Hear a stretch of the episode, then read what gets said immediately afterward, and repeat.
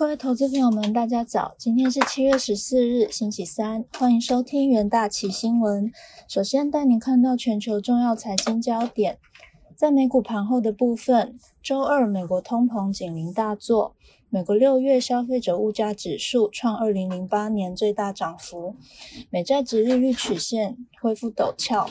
高盛、摩根大通最新财报喜忧参半，金牙股涨跌互现，美股四大指数小幅收黑。联总会削减购债刺激的消息不断。美国圣路易联储总裁布拉德表示，Fed 目前处在非常有利的位置，应该可以在不久之后的将来削减购债规模。旧金山联储总裁戴利则预期。Fed 可能会在今年底或二零二二年启动 Taper。美国和中国紧张局势持续发酵。美国国务院发布更新新疆供应链商业咨询报告，强调企业营运、个人投资若没有去新疆化，恐将面临触犯美国法律的高风险。与此同时，外媒报道，美国总统拜登将于周内发布警告。美企若在香港营运，风险将会增加。这将是美政府首次发布与香港有关的商业警告。疫情方面，全球确诊数已飙破1.85亿例，死亡数突破401万例。美国累计确诊超过3380万例，累计死亡数超过60.6万。印度累计确诊超过三千零七十五万例，巴西累计确诊一千八百九十六万例。世卫表示，完全接种疫苗的人仍有机会感染 Delta 病毒，而且大多数人是轻度或是无症状感染。焦点个股的部分，科技五大天王涨跌互见，其中微软上涨一点三二 percent，苹果 Alphabet 小涨，亚马逊下跌一点一一 percent，脸书也小跌。道琼成分股以波音领跌，下跌了四点一八 percent。摩根大通、雪佛龙、高盛与 3M 也收跌，Salesforce 则小涨。费半成分股多数收低，其中美光、NVIDIA 下跌超过一 percent，AMD 应用材料、高通呈现小跌，英特尔则呈现小涨。台股 ADR 的部分，锦州华电信收黑，下跌零点一 percent，台积电、日月光与联电 ADR 都上涨超过一 percent。其他企业消息方面，高通、呃高盛和摩根大通等金融巨头发布最新财报，营收获利皆超出预期，但贷款需求前景的不确定性引发进一步增长的担忧。高盛下跌一点一九 percent，来到每股三百七十五点九八美元；摩根大通下跌一点四九 percent，来到每股一百五十五点六五美元。百事可乐上涨二点三一 percent，刷下历史新高。百事可乐最新财报表现亮眼，调整后每股纯益为一点七二美元，营收为一百九十二点二亿。由于餐厅解封，用餐需求恢复，该公司还上调了财测。苹果上涨零点七九 percent，来到每股一百四十五点六四美元。苹果推出 MagSafe 外接电池的配件新品。还传出江西首高盛推出 Apple Pay Later 先买后付的服务。博通收跌零点三六 percent，来到每股四百八十四点零一美元。博通收购商用分析软体 SaaS Institute 无疾而终，谈判破裂的主因是后者改变主意，决定不出售给博通。波音下跌四点二三 percent，来到每股两百二十八点二零美元。美国联邦。美国联邦航空总署发现787梦幻客机品质问题，交机时程将进一步延迟。阿里巴巴上涨1.96%。据消息，阿里巴巴和中国国营企业正在考虑买下紫光股份的部分股权，金额达人民币五百亿元。中国国家市场监管总局无条件批准腾讯控股收购搜狗股权。腾讯私有化搜狗引形同尘埃落定，交易完成后，搜狗将从纽交所下市。搜狐 ADR 飙涨二十七点五八 percent，来到每股二十三点七三美元。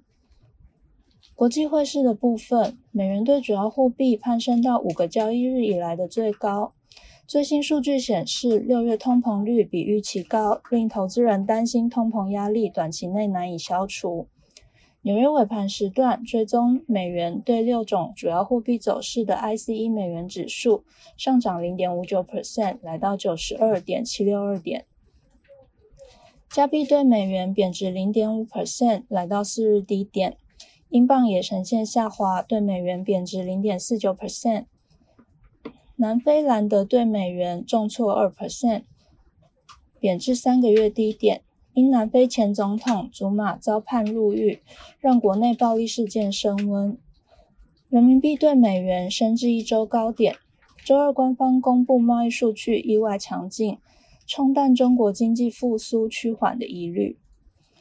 投资人在美国 CPI 数据后脱手风险资产，比特币下跌二点一八 percent，能源市场的部分，原油期货价格收高，WTI 原油期货价格登上两年多来的最高水准。金属部分，黄金期货价格收高，在 Delta 新冠变种病毒持续散播的背景下，美国通膨上升的数据以及重要的 Fed 成员各派评论给予金价支撑。接下来进入三分钟听股期的部分，首先看到华邦电期货。